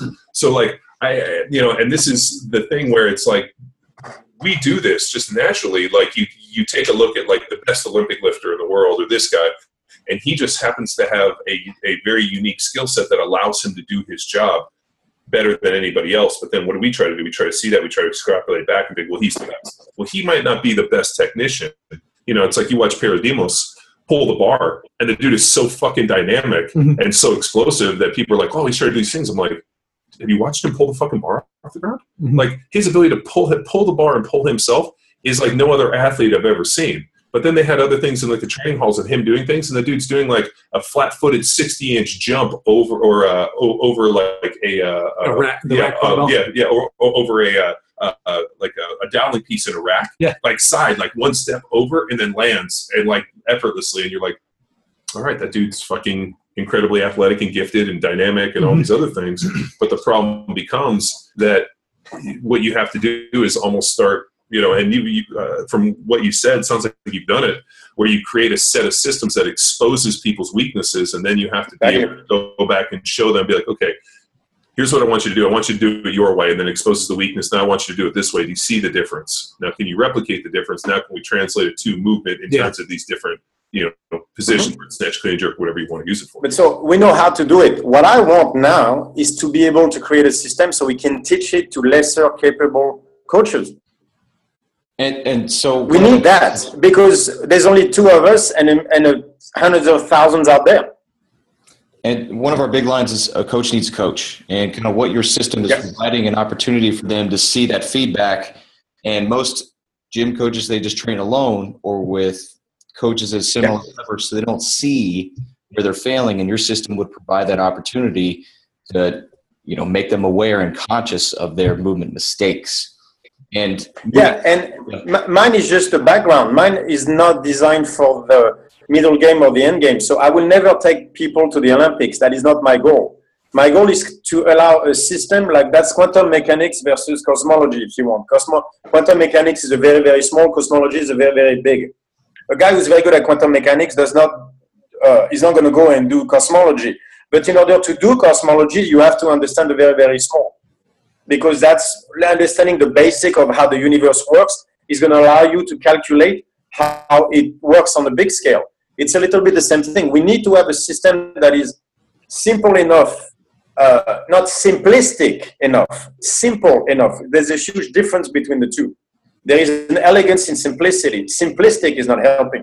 But the key to, is to go back to the smallest possible denominator, that, that it becomes simple enough that we can have a system based on that that shows where the problem starts. Now, that's not the end of the problem because knowing where the problem starts is only the, the first step. But we need that first step because most coaches out there, they're only going to change technique based on what they know of that technique. I've been taught this way, so if you don't squat that way, then it's wrong. That, but that's not coaching. Coaching is okay. You are not loading your hammies, so therefore you're not internally rotating correctly. Let me teach. Let me teach you how to internally rotate correctly. Now you know how to load your hammies. Now, if I say when you squat, please load your hammies, they can do it. Whereas before that, if I just said you're squatting wrong, who cares? I'm not, I'm not getting through. There's a moment, me knowing there's a problem is not enough. I need you to know there's a problem. So you, I, I need, I need a system where coaches can explain to their people what they are doing wrong instead of doing, instead of saying you're doing it wrong. I want, I want coaches to be able to go to their people and explain them the why and the how. You, let me tell you, so they can tell their people, let me tell you why you're doing it wrong. You're not loading your hammies. You know how you load your hammies? You internally rotate. Let me show you how to do this. Do you understand now the difference? Good. Can we take that to the squat, please? Yes. Okay. So now you feel the difference of squatting with hammies without squatting without hammies. Now that person understands. Now they can get better. But before that moment, that epiphany, they could never understand squat correctly. And so maybe some will find out eventually, but eventually means usually injuries in the meantime means we're getting fucked up. And some people will never get it anyway. We need to be able to empower coaches with a system so that they can apply it to everybody coming into their gym. Yeah, most and so that's what I want. That's a, that's a great point. Most effective way to get buy-in is to show versus just tell them over and over, and that that feedback is essential. Um, kind of moving the why and the how always exactly. Uh, uh, reference point that I like to make at seminars is um, moving, just squatting, pressing, all that, we can overcome our inefficiencies because we have all this space. But then imagine a swimmer in the water, right? Gravity is fighting down and they have to be as efficient as possible. But the swimmer has that immediate feedback that kind of us yeah. in the room on the field do not have. And that, that's exactly that. For me, was to find that feedback. So that feedback was that's what the inter, internal rotation. I mean, that the rotation to create torque comes in because I have certain exercises when I'm like, did you feel that particular way to create torque? I'm like, yes. Okay, then you're going to apply this to a more complex movement like pressing or things like that. And they get it right away because they're like, oh, that's how it's supposed to feel. So instead of talking to the cortex part of the brain, which is memorization, you can talk to the limbic part of the brain, which is the why and the how, that emotional when they go, I felt that movement, now I understand the why I have to do it that way. And that's how you win telling people what to do never works. For the good reason is that biologically speaking, that is not the part of the brain you want to talk to. You want to talk to the limbic part of the brain, not the neocortex. Neocortex is just memorization. The second they're out the door, they forget half the stuff. The important part is to go back to, sim- again, simple, not simplistic. But where, how does movement start? Which uh, Greg his genius was to explain what fitness is. I want to be able to explain what movement is. Mm-hmm. Well, Julian, let me ask you this. Um, within our seminar, we we talk about athleticism and skill and ability, and uh, taking the time when you're first introduced to training to develop what we'll call a base level of strength. Mm-hmm. And I can't help but notice that the name of your company includes strong, and ours includes power. Why'd you take strong over something else? yeah, well, you mean like strongman stuff also as well. By the way, speaking of this, let me ask um, John one thing. Sure. Do you know who Sam Alduenda is? Sal, what's the name? Sam Alduenda. He was a friend of George Zangas. Oh yeah, yeah. Oh yes, yes, yeah, dude. I, I do know Sam very well. He was my powerlifting coach for six years. Oh yeah, okay. Okay, did you did you did you train at George's house? Yeah, oh yeah, for years since I was uh, 14 years old, I trained at his, okay. garage. So you remember that blue power rack? Yeah. Oh, yeah. Yeah. it's well. at my gym. Oh, yeah.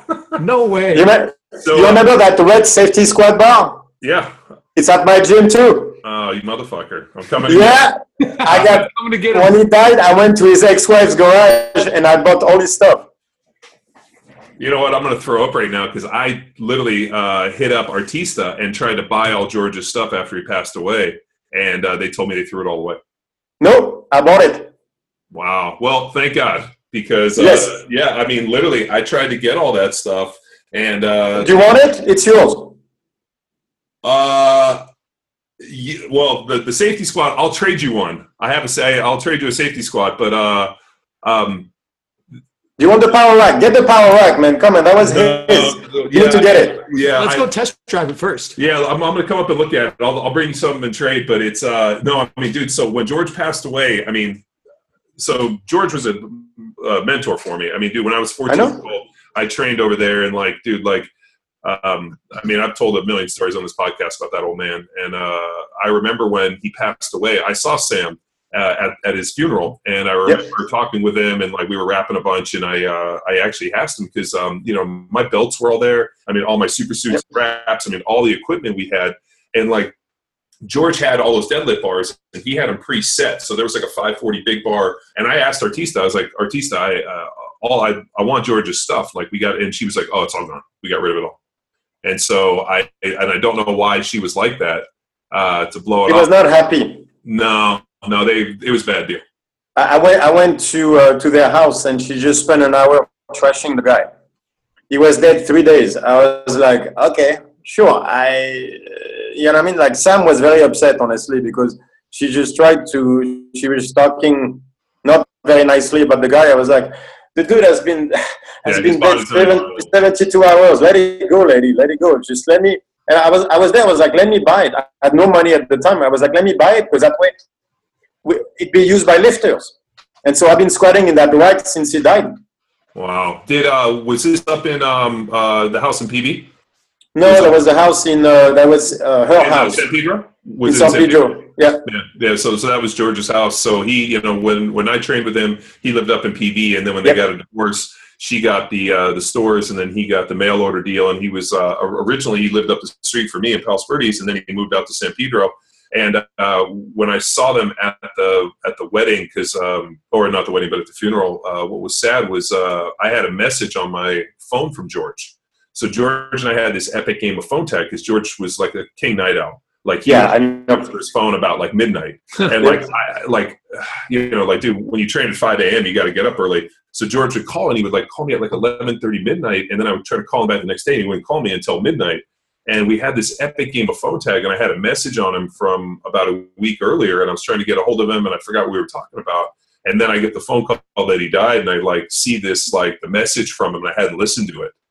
And like I'm like you know, uh, so yeah, we, we were pretty upset. I mean, my brothers and I all went. I mean, dude, we all trained in George's garage. I mean, George, you know, Steve, like, dude, he raced us from the time we were little kids. I mean, dude, I remember Saturday night, George would come pick me up, and we would go uh, to the Taverna. We would, you know, I mean, he was um, as uh, as good a friend, and I count much of my influence and everything from him. So, one, I'm stoked that you have that stuff. Yeah. And two, I'm glad people are using it, and that's Yeah, and, yeah. and that Yes. that means everything. Because, dude, I I legitimately there were so many things in that gym that I asked. sure. Yeah, uh, like he had um uh like the dumbbells. I mean, dude, he, he had a bunch of different bars. He had the very he had one of the very first reverse hypers uh, when Louis developed the reverse hyper. He sent it to George, and I think Sam still has it because when I saw Sam, I think he gave it to him. So Sam might still. Yeah, it's it's in his garage. You remember like that harness that he that he built? Yes. Uh, I have it. It's in my gym. Dude, there there was all of that crazy stuff. I mean, uh, I uh, that safety squat bar. So we would do the original Hatfield squats with the handle Yep. and hold on. Yeah, I know. I have the handles too. yeah, with that blue power rack. That was the uh, Yeah. I uh, first time I ever squatted 300 pounds. First time I ever squatted 400 pounds. First time I ever squatted 500 pounds was Yep. in that rack. And uh, Mhm. uh, So did I, by the way. Oh, the, look at that, dude. The funny part is, um, so George uh, advertised in all these different magazines, you know, for the supplements for Yeah, Marathon. yeah. So he had literally hundreds of stacks of magazines all over. So like when we were kids, uh, you know, like kids, like we would show up and we'd rack, and then like we would sit there and we would read the magazines. And so like I was, I and I asked him like, where are those magazines? Because there was hundreds of like powerlifting USA, all this stuff, and like or articles George had written in all these different magazines. I mean, dude, all the old lifters we met. I mean, it was. um I'm so excited to know that, that people are using that stuff. Like, like my brothers and I were so distraught that we throw that away because you can ask these guys. I collect old equipment. Like, I, I joined a gym just because they had the Hatfield original Hatfield safety squat bar, like George had, and I have it here. And when the gym closed, I like told the guy, I'm like, I'll buy whatever you want. The guy in the I, I got those leather handles he used to do tricep extension. I have those. yeah, I got I, I got a bunch of stuff, man. Did, uh, were there a set of hooks that you put on your wrist with hooks? Yeah, they were there too. Yeah, we, we used to use those for these weird uh, Mhm. uh, sumo deadlift that we would do with uh, with dumbbells, and then we would do all the pull ups and everything. So uh, I'm stoked you bought all that, dude. I'll, I will Yeah. travel up to, to to see it, and um, thank you for uh, for telling me that, dude. That's that's huge for me because I was so So, he threw it all away. Did you did you ever meet Joe DiMarco as well in Torrance? Joe DeMarco? The original uh, West Side. Yes, yes. Yeah, He came yeah, to my gym three times a week. yeah, I have the best stories ever from that guy. Well that's well that's when I asked you I was like dude are you from Torrance? Because I when when I saw the uh the deal I was like dude I you know I grew up there. I mean dude I mean that that's that's my old stomping ground. So but the uh it was always cool at George's because you never knew who was going to show up. Yeah. like uh we would get there around like 9 9:30 we had to have like three cups of coffee which is always funny for like you know when I joke about these the, the Zangas coffee was actually sludge and um, and then we would finally start rolling at like 10 or 11 and then dudes would start showing up at like 1 o'clock and you need to hang out and, rack weights for these cats and it was like oh shit they got sandwiches and you're like i can't believe i just had sandwiches and lifted weights for five hours my dad would show up and he'd be like "You leave." And he'd come back. Yeah, exactly. Like you don't understand who showed up that day, Dad. yeah. yeah i mean he was uh yeah he was a legend so i, I was um you know yeah pretty, pretty sad when he passed away. I mean uh, john papadakis gave up and gave a pretty good eulogy of him. But um yeah i mean super sad. So so we need, we like for example, me, I wanted to uh, to record like all the Joe DiMarco's um, story because he was original West Side, so in Culver City. Yeah with Bill uh, West, and yeah, Pete with Bill West, all that stuff, yeah. So he had um, Pat Casey, six hundred pound, six fifteen bench press was in in in his garage. Yep. He was there when it happened. Like I mean, they locked him up with a hooker for two hours first, and then he got to bench press six fifteen. He had stories like that where you go, what? Yeah. And he keeps on going on and on and on and on like that. Man, that was so cool. Yeah, George, George always told us all the good stories. I mean, I remember uh, um, he was telling us that when he was coaching the Thompson powerlifting team, uh, it was um, it was the uh, uh, Frank Zane used to come and Yeah. train with them all the time, and uh, they called him the chemist because Frank Zane was the dude that just knew all all the stuff, and so he said, uh, you know, it was uh, all over the map. So I remember he's like, as soon as I saw Zane, I knew it was going to be a good day. And uh, yeah, but just the stories. I mean, um, you know, the, the the one good thing about George is uh, he he knew it, he saw it, and he had an opinion about it.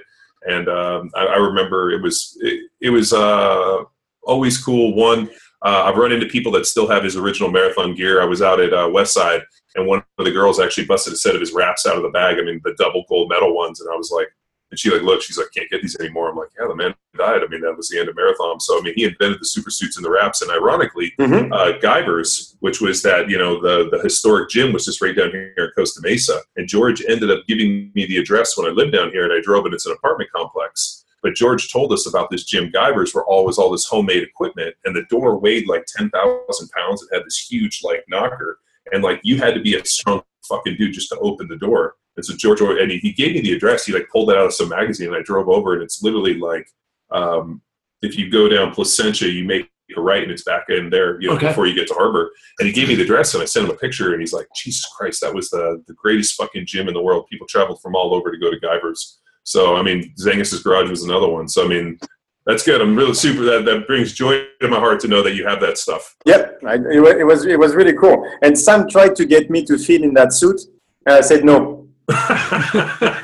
He brought it. I was like, I'm not going in that thing. That is not happening. I'm not doing this. Uh, I had one of George's suits, and uh, Nope. uh, they were so aggressive in Yeah, nope. squatted heavy. You would have bruises all over. Yeah, Uh, they not were doing it. yeah so uncomfortable. But Nope. Um, I said, fuck that. yeah, no, I mean he. Uh, yeah, no, I mean I, I remember the uh, when I squatted six fifty or six ten in college. I remember he called me the night before and. Like super late, I was in college. He called me and he's like, "Oh, you're testing tomorrow." I was like, "Yeah." He's like, "What are you gonna squat?" And I'm like, "I'm squat uh, 600." He's like, "No, you're gonna do 610, and here's all your workups." And so he was like, "I want you to do this set for this many, this. I want you to wrap here." And he like gave me everything, and then for the bench, and this is what I want you to hit. And I, and I went in, and I remember uh, I squatted the 610 when I was 19 uh, for our test, and I called him like as, uh, as soon as I got home, and he was like, "They just hear George like." You know, like just breathing out of his nose, and um, that was good. I uh, no, he was uh, he was a good friend of mine, and um, I was super sad when he passed away. I count him as Yeah, me too. I, I got to meet him like uh, a few months uh, before he died and everything. So we started talking because he wanted to do supplements again because he was broke basically. And I was like, look, I know a lot of people in strongman. I got, you know, a lot of people in CrossFit. I can, uh, you know, Valerie Voborl, I was training her at the time already and everything. I was like, I, I would love to get you, your knowledge should be passed on. Yeah. No, we, but unfortunately, yeah. I, I was trying to get him on, um, so Mark Rippetoe had his deal where he was interviewing different people, and he interviewed me, mm-hmm. and uh, uh, he had like um, Kurt Kowalski and different people. Yep. And I was trying like a motherfucker to try to get George to do his to go down on his show, but George didn't want to fly to Texas to do it, and fuck this. And, know, he was kind of bitter, and I was like, George, I'm like, dude, the amount of knowledge that you know, I mean, dude. Uh, and it, it's not so much anymore, but probably I get an email at least maybe every two months from somebody either about George, looking for George, and how many people have asked me what the programming looked like at George's gym. Like, what did you guys do for programming? What did it deal this? And, uh, um, uh, you know, and I tell them what I remember, but I was like, honestly, nothing was ever written down. And George told you what you were going to do that day. This is what you're going to do today. And I never asked yep. anything outside of that day. Okay. Next time you go to Torrance, when you visit the gym, I need to get you to talk to, uh, to Joe. And you need to either put it on camera, put it on paper, but get the programming, get the stories, get all this because those guys will be gone soon, and that's a shame because yeah, stories of um, it was George. Was it no? Uh, who did that? Six hundred for thirty. He was there when it happened. Back squat. Yeah. He was there when it happened. He, he got there at seventeen. He was uh, fuck, George. Um, I forget his last name all the time, but uh, he was there when the guy did six hundred for thirty he was there when the guys were were doing like dumbbell presses with the 315 homemade dumbbells, uh, holding to a pipe. He has stories like this where you go, "What the fuck? What do you mean? That's not possible." He was like, "I was there when the guy did it." Dude, when um, uh, the guy that trained, or my training partner was a guy named Tasso Papadakis, and he's John Papadakis' son, and Petros, who's Tasso's brother, is on the radio a bunch now. Um, but Tasso's the one that got me into lifting. Uh, George was um, Mitzi, who's Tasso's youngest brother's godfather. And so George was like godfather to all of us. But uh, Tasso got me into lifting weights. And Tasso, I, I watched him squat 500 for 10 at 16 years old. I'm sorry, no, he was 15. I was 14. Oh, shit. Yeah. So, I mean, like, there was uh, Rob Coulter, who was a running back. I mean, dude, I yep. watched Rob Coulter squat like 405 for a set of 20 as a drop set as like an 18 year old kid going out to Arizona. I mean, dude, there was, I mean, Brandon, right? Yeah. I mean, Brandon, Brandon Nimblewright was strong. I mean, every kid that trained at George's gym was uh, uh, like, even like, I remember watching these guys train and even what I was able to do and like some of the things. Um, are you know like what Zach Even-Esh was talking about, like you know like old school, you know like I, I joke with Zach, and he's always like it's got to be old school, but I was like, dude, when I was in, you know, 1990, 91, 92, like, you know, we had 15, 16, 17 year old kids that were squatting four and 500 pounds for multiple reps. I mean, not three and four, I mean, sets of five, 10, 15, and 20. And I mean, that was, you know, pulling five, 600 pound deadlifts. And mm-hmm. That was just the norm. And because there was like, you know, not only was George strong, but everybody was training there, uh, strength is infectious. Like when you see yeah. people do shit like that, like it makes you not only, and you know, and that's what always Louis always talked about that the reason Westside exists where it does is because you're training at Westside. You can't do Westside unless you're at Westside because of the yep. environment. You watch people do it and the, the fucking camaraderie and the you know the fight and the will. And you know that's the reason that George trained with a bunch of fucking young kids because he's like, I don't want to train with a bunch of old fuckers. I want young, you know, I want a bunch of young gohards. Yeah, I want you know, a bunch, bunch of young gohards. I mean, part of our deal, even as a young kid, was um, part of your job when you showed up there was uh, you had to rack his weights, which was a sign of respect. The old man doesn't rack his own weights; you rack his weights. Mm-hmm. And so, you know, there's five, ten kids in there, and like, you know, George is calling, "Hey, I want this." And fucking, you know, go give me a copy. You know, whatever you do. I mean, you're you you are there as a um, you know that's part of the maturation process and we run into people all the time that don't understand that shit. I'm like dude understand your history. Well you're in your role. orange county. You know what i mean? Like yeah i mean that's a good point though. It's 2016 in orange county. Yeah no it, that, yeah that upsets me. Um, i get it dude. No i mean it's it's it's uh, uh you know and we we had a great uh text. I'm pretty upset that fucking we weren't able to get that whole podcast on. But we went out. We were out in Philadelphia this weekend teaching that seminar. We stopped in. We saw Jim Steele and Zach came down and hung out. And uh, we jumped on a podcast and we did. What do we talk for like four or five hours? I mean, but like Jim Steele is uh, fucking amazing human being in terms of like what he done, what what he done. It all came back to this thing like uh, people. He the thing that he's noticed over the years, and you know we've noticed it too, is people just don't want it the same way.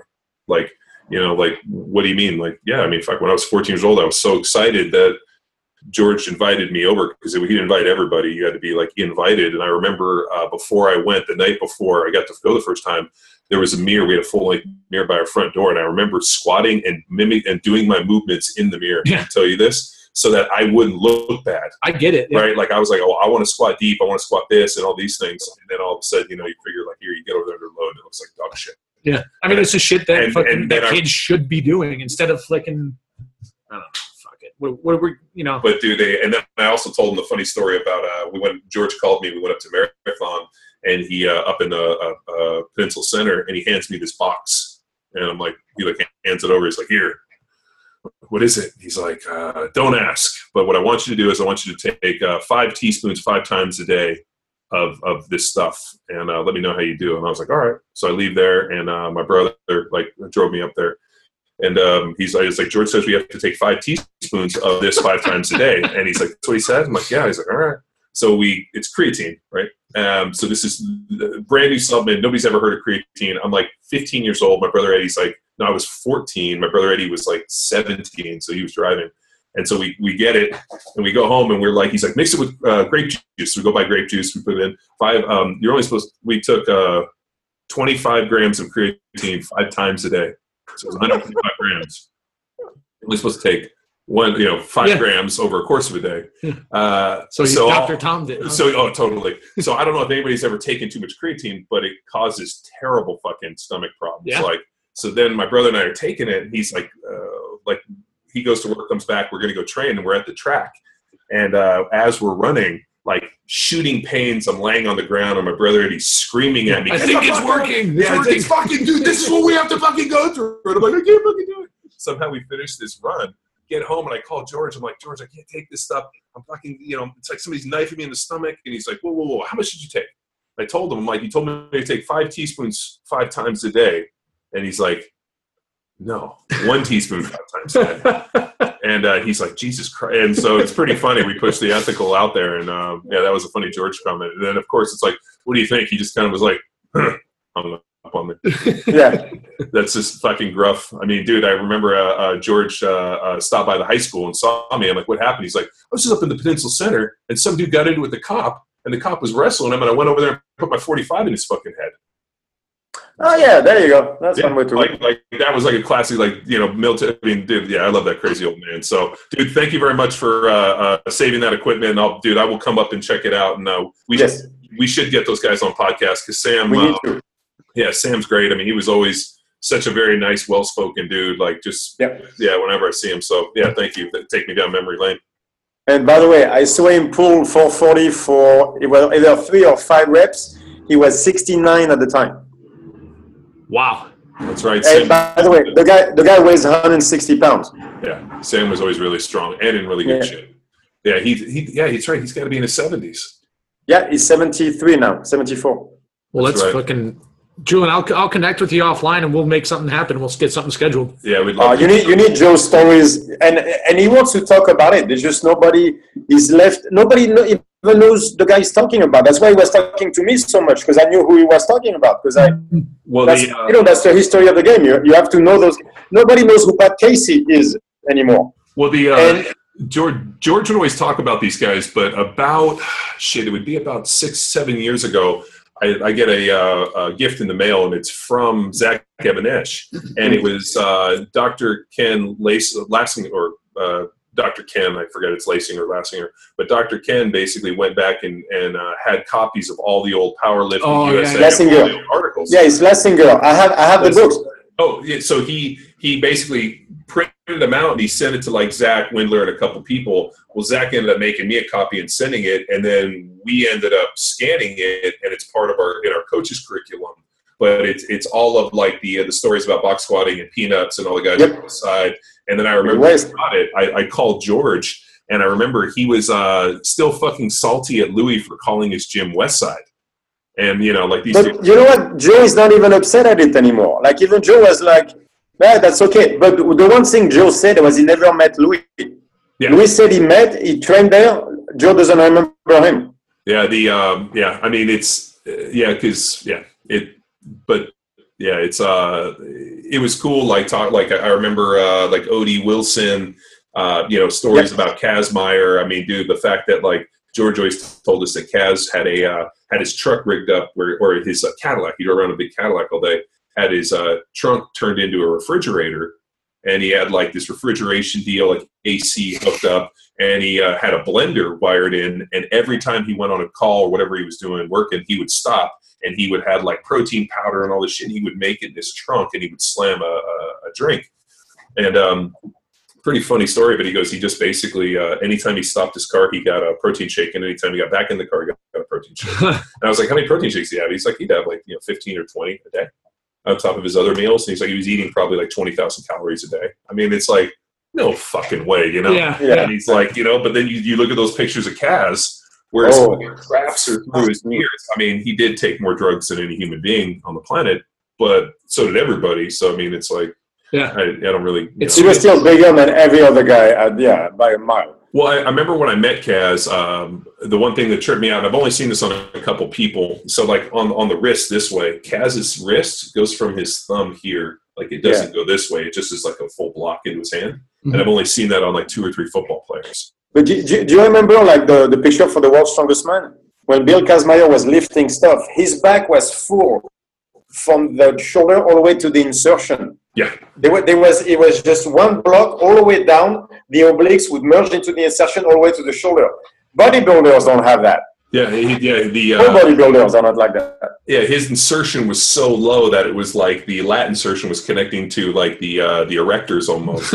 But I, I remember crazy. The uh, the best compliment that George ever paid anybody, and I and we, we've talked about this, was that uh, the goal was to have uh, erectors and hamstrings that looked, or to have hamstrings that looked like steel cables, and then to have erectors that looked like two loaves of French bread on the back.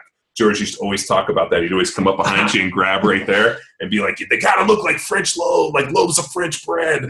and uh, so whenever people always ask, they're like, "Oh, you know, what should I develop?" And I'm like, "That's good. I mean, if you look like you got two loaves of French bread, I mean, that's that, that was like the huge compliment for Zangas. So they, uh, no, he was a good dude. I, um, I'm sad. I'm, I'm sad that I don't get to meet him and uh, or uh, talk to him as I used to, and and um, and I'm sad we didn't get him on film. I'm sad that we didn't record something like this and really get like a, a historical reference because you said Yeah. guys are passing away and their knowledge and the stories are unfucking believable. And what I want people to see also is the way they train because you realize that periodization doesn't seem to matter nearly as much as the atmosphere of your gym. Yeah. Because the West Side, the original West Side was that was a bunch of really strong guys that did their own thing, but in one place and they all push each other like crazy. Mhm. They Yeah. trained two days a week at the original West Side. They were training two days a week. That's it. That's crazy. Like you, you hear the stuff and you go, but how? And those are the guys who squatted 600 for 30. So it's always interesting to me because it reminds me not to get stuck too much into uh, the X and O's. Yeah, yeah. Yeah, no, I mean, well, the um, uh, you know, George always talked about that uh, inherent periodization, and like you know, something we really adopted in our training. I mean, you know, when George originally, uh, I remember the first training program he ever handed me. Uh, instead of telling me, because I asked him like, well, hey, you know, I, I, uh, you know, what should I do in this? And he wrote down it was the Russian squat routine, six by two up to the six by six. And I remember being like, well, what if I can't squat the six by six? And he was like, well, you obviously went started too heavy, and we went through all the discussion. But then I was like, well, how come when we go over to your house, we don't do this? And he's like, well, he goes, I usually watch people warm up and then I start calling out the reps based on what I want you to do that day. Yep. And, uh, you know, and like the ultimate insult at George's place, and I've told this guys too, was as you were warming up or hitting some weights, he's like, why don't you take the, the weight off and just go light and have a form day? And like, that was like the ultimate. I've been there with Sam. Yeah. I had that one. By the way, he was right every time. I was like, no, I feel great. And then, no, I didn't. well, well the, the the ultimate kick in the nuts when I asked George once about it, and he's like, "You you know how you get good at lifting heavy weights?" Or and I was like, "I don't know." He's like, "You lift heavy weights." And I'm like, "Then why do you tell us to lighten the weight and have a form day?" And he kind of just smiled, and I was like, "Oh, I get it." That was the ultimate fucking kick in the balls. And literally, he would, um, you know, I mean, it, there was a lot of life lessons and a lot of good information. And uh, yeah, I'm sad that he passed away, and and um, I'm sad we didn't get more information on. But yeah, my brothers and I all went, and um, they were sad to see him go. So he was a, a big influence on me. So um, thank you. I, I, I'm glad to know you're using this equipment, and that uh, because dude, they told me it was all gone. So No, no, no, no. I well, I'm honestly, I had to fight for it. It wasn't, uh, but she needed money. I was like, I'll come with cash right now. wow, damn. So, that, but that was Sam. Honestly, Sam made it happen because I told Sam, it's like, look, there is no way this is being. You, I needed at the gym. He was like, let me talk to her. So he, he, you know, what I mean, like he worked at it until, and I was like, I'll bring cash right away. And then we like, okay, it has to be today. I was like, well, let's take the car. Let's go. I have a truck. Let's go. Yeah, yeah, no, they um because uh his daughter, uh when I hit up her daughter, there was a bunch of uh um like I had given George like um you know the different awards that I got in like high school lineman of the year and a bunch of things, and there was a picture of us and I'd given him things for for the gym, and um I remember like getting one thing and I was like, you know, my belt is still in there with my name on it that he got me, and like you know there was a bunch of things, and she's like, no, it's all gone. And I was like, shit. So I, I just figured they were bitter and just wanted, you know, called somebody just to haul it all away. So I'm glad to know that red safety bar, safety squat is still there. That thing was nasty, but yeah, I mean those. um And then you know, did. Nasty. I've been using it. This is my. This is was the first safety squat bar I ever had in my life. I used it for how long has it been dead? Four years. uh, my daughters were three weeks old when he passed away. So he literally probably died almost exactly five years ago. It was Okay. probably here in October. Okay, so I've been using that safety squat bar for five years. That's the only safety squat bar I ever, I ever use in my life. Is that one? so it still works. Trust me. Oh yeah, no. Well, I, I- I found that the original safety squat bar, the one that we have, like the uh, original Hatfield bar, is so much better because I've, I've bought and used a bunch of different ones, and the one that I Mhm. bought we don't even use anymore Mhm. because the original one is um, so much. It's just terrible. It's just so much harder. And like for some reason, I don't know what it is about it, but um, it's the same one that Louis has at Westside that all the guys use. I mean, he, Louis has six or seven or eight, ten different safety squat bars and all these different ones, and they all use the exact same one, which is the original one that they've all had, which is the same. Yeah, it's the way. It, by the way, it's heavy as shit too. Yeah, it Uh, weighs exactly like 66 pounds, and it's Yeah. uh, the padding's all fucked up, and the collar Oh, totally. But uh, Yeah, that didn't get any better.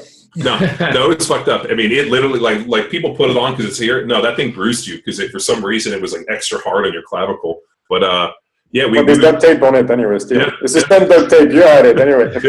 that gray duct tape. Remember that gray duct tape is still on it. Oh yeah, no, that's uh, no, that's it, yeah. No, I mean there, there was a lot of weird. He had a lot of one-off weird shit that he had had made or people had given him or whatnot. Like I, I remember um, he had a uh, we we have one. We have a top squat. Uh, you know, which is the the Dave Draper deal. Mhm. But we also he had uh, the very first or one of the first um, uh, stingrays, which was that god awful thing that you like that blue thing that snapped on. Do you ever see? Yeah, that? yeah, yeah, yeah, yeah. yeah, yeah. Yeah, yeah, yeah. I didn't buy that. Yeah, I saw it. I, I saw all that stuff. It was. That's why I bought the harness. I can't use it. It's horribly made. It touches my legs, but I, I have it. I squatted with it because I was like, "Fuck it, I'll try." Yeah, no, dude. We Yeah. he used to have us do uh, uh, like um, weighted carries with that. So they would put weight, Yes. and you had to walk around, and we we had uh, uh, these dumbbells that were fat grip, like big thick dumbbells, and we had to do like walking up and down the driveway and you know metabolic condition. So I mean, Was yeah, that what it was for? I couldn't. I can't. I couldn't figure out what that thing was for because I was like, you can't squat with it. It was heavy carries. yeah, I like yeah, it. Yeah, it, it, it was. Uh, but I always thought that it was weird because the load was in a funky place. Yes, very. Yeah, like I always like like the one like the Chuck Vogel. Yeah, it takes you back completely. yeah, Yeah. that, this no like pulls you forward. And, Well, I uh, mean, I put it the other way. I turned it around because I couldn't. Like, I hated going forward, so I put it the other way. Well, I, I always thought that uh, you know George had a bunch of things like you. Um, uh, he hated the deadlift. Like that was a big thing for him. He uh, he said you treat the deadlift like a pretty girl, you ignore it, and you build the deadlift through the squat. I mean, you build the deadlift through uh, um, every motion other than the deadlift, and like. And then I was thinking about like all the stupid shit we had was all designed to like not deadlift or to try to train deadlift. You would love Yeah. it. It sounds great. I'm yeah, like, you're like fuck this deadlifting thing, but like it was like it was a weird deal. Like we would like have these like three hour squat workouts, and then we would pull like three reps on the deadlift. Mhm. It was fucking weird. He'd be like, "Go pull that deadlift just once." I'm like, "You want to warm up?" He's like, "No, we just squat squatted. You're fine. Go fucking pull it." And we pull one, one, two, three. You'd be like, "You're done. Too much deadlift." That's what I'm talking about. Yeah, it was great. Oh shit, man! I, I didn't even know we were going to go down memory lane. So I'm sure I bored all these people. There you go. Old man, dude. But uh, Julian, Yeah, thanks a lot. Yeah, man. Another thank you. small world, right? yeah, thank you for Yeah. connecting, dude. I'm really stoked that we got to add you to our little sphere of influence. And uh, dude, I will definitely come up to the gym and uh, we can bullshit a little bit. We'll go to lunch and um, and uh, yeah, man, I'd, I'd love to try to get some of these guys on and we could rap with them or come up and record. For sure. some- do some things. You have to tell me when because I'm traveling the world. So I I'll know, be in the. States like four weeks out of the year, maybe. Oh, really? Okay. Well, right now, uh, yeah. I'm booked till July. So, Oh, 2017. hmm Oh wow. Well, we'll try to make it happen then. We'll, we'll, we'll Yeah. when, when you're in town. So we'll, we'll shoot an email and let me know what your schedule looks like, and we'll make it work. yep. All right, Julian. If, if people want to get more of you, where do they go? What, what site? What Facebook? What Uh, Instagram? what do you want people? In, Instagram, StrongFit1. yeah, Go on strongfit.com. Just, and then go down. I'm, the I'm out there. Okay, yeah, sounds I'm out good. there, man. Awesome. Again, just echoing John. Appreciate the time. Uh, You are My a busy pleasure. man, much like uh, a lot of our guests, and it's it's awesome to sit and chat, man. Yes, sir. Thank you.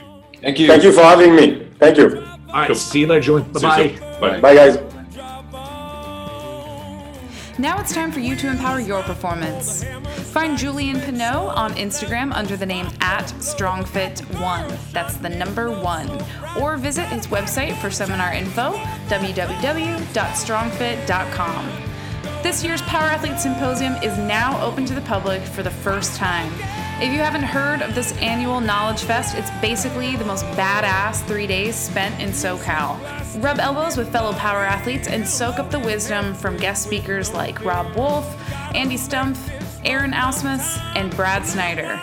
Of course, you can expect that the Power Athlete crew will also be leading the weekend with the latest and greatest out of HQ. Registration can be found at powerathletehq.com backslash symposium, and it closes on November 23rd. Hope to see everyone there. Until next time, bye!